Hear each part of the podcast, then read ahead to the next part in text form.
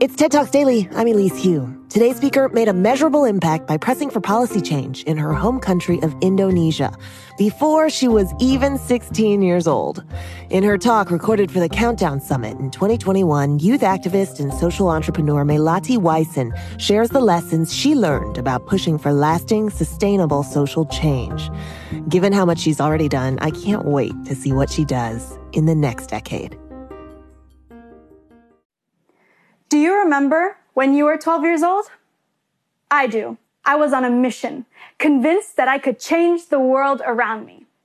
In 2013, together with my sister Isabel, I started a movement in Bali because I saw a problem that I thought had an easy solution. We wanted to do something about the growing problem of plastic pollution on our home island of Bali, Indonesia. Now, when I first started, I had never heard of the word changemaker or activist. Today, I introduce myself as a full-time changemaker and movement builder.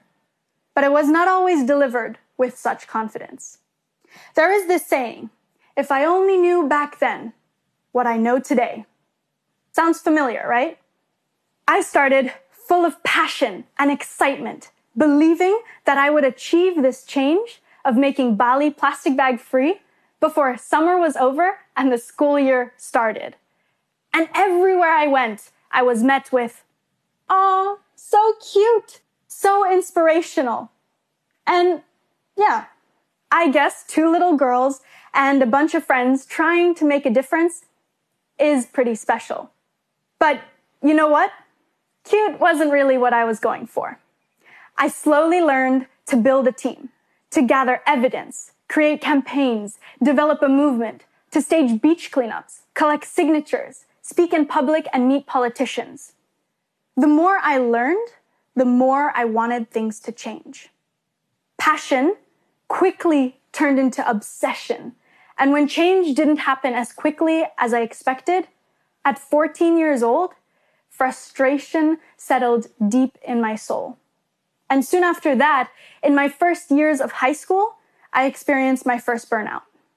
But having said that, I wouldn't have changed a thing especially because in 2019, Bali finally did ban single use plastic bags.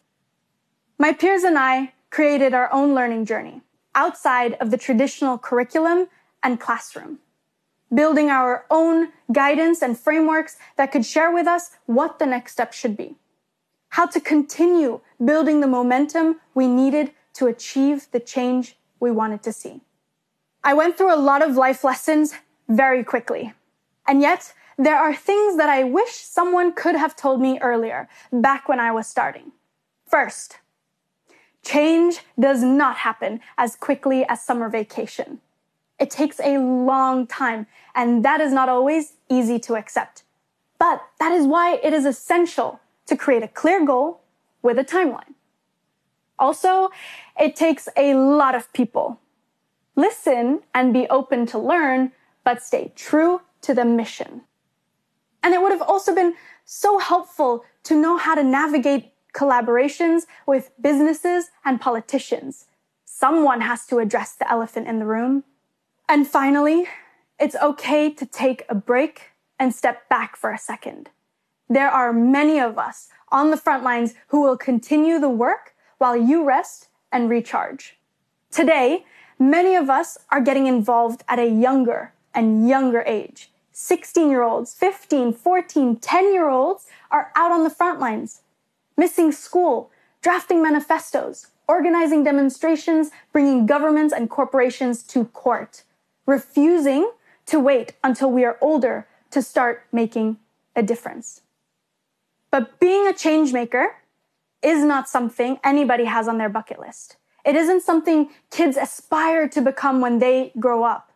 It's something that just happens something activates you, an experience, an injustice that takes place, big or small, local or global. And then there is almost no choice but to get involved. In the last few years, I have spent more time in other students' classrooms than in my own, sharing principles of leadership, sustainability, and change maker skills. And I can say with confidence that young people are aching for skills and knowledge that will allow them to act effectively today. Real change can start in the classroom, but the classroom has an increasingly distant relationship with reality. I think it is high time to ensure that what we learn in the classrooms reflect what is happening outside of them. And to ensure that every single student in every corner of the world has at least one hour a day of mandatory lessons about the climate crisis, the 17 SDGs, and about any sustainable innovations, about the realities of today's world, from kindergarten through to graduation. And I mean mandatory. I strongly believe that every young person can be a change maker, but often they need help knowing where and how to start. And while we wait for the classrooms to adapt, once again, my peers and I create our own learning journey. That is when I started a network called the Circle of Youth within Youthtopia, a platform for young changemakers to learn from each other. We need role models and positive stories with an impact, real life examples of how we can take action. And we need to see this from people our age. I wish I would have known refugee educator Mohamad Al Jounde from Syria tree planter and entrepreneur Felix Finkbeiner from Germany, or gender equality activist Faye Simanjuntak from Indonesia when I was 12 years old. And I wish that I could have been able to jump on a call with them and share ideas and experiences. Now, I have to add that with the rise in youth engagement, a new scary trend has also set in. The best way to describe it is maybe to refer to the word greenwashing. You all know it. It's the process of conveying a false impression about the climate friendliness of a company product or actions. What I see happening a lot at the moment is something I would call youth washing.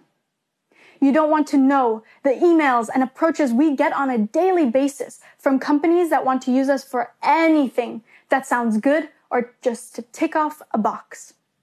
Associating one's brand with youth climate activists seems to be good for business, although the intention rarely extends to being good for climate too.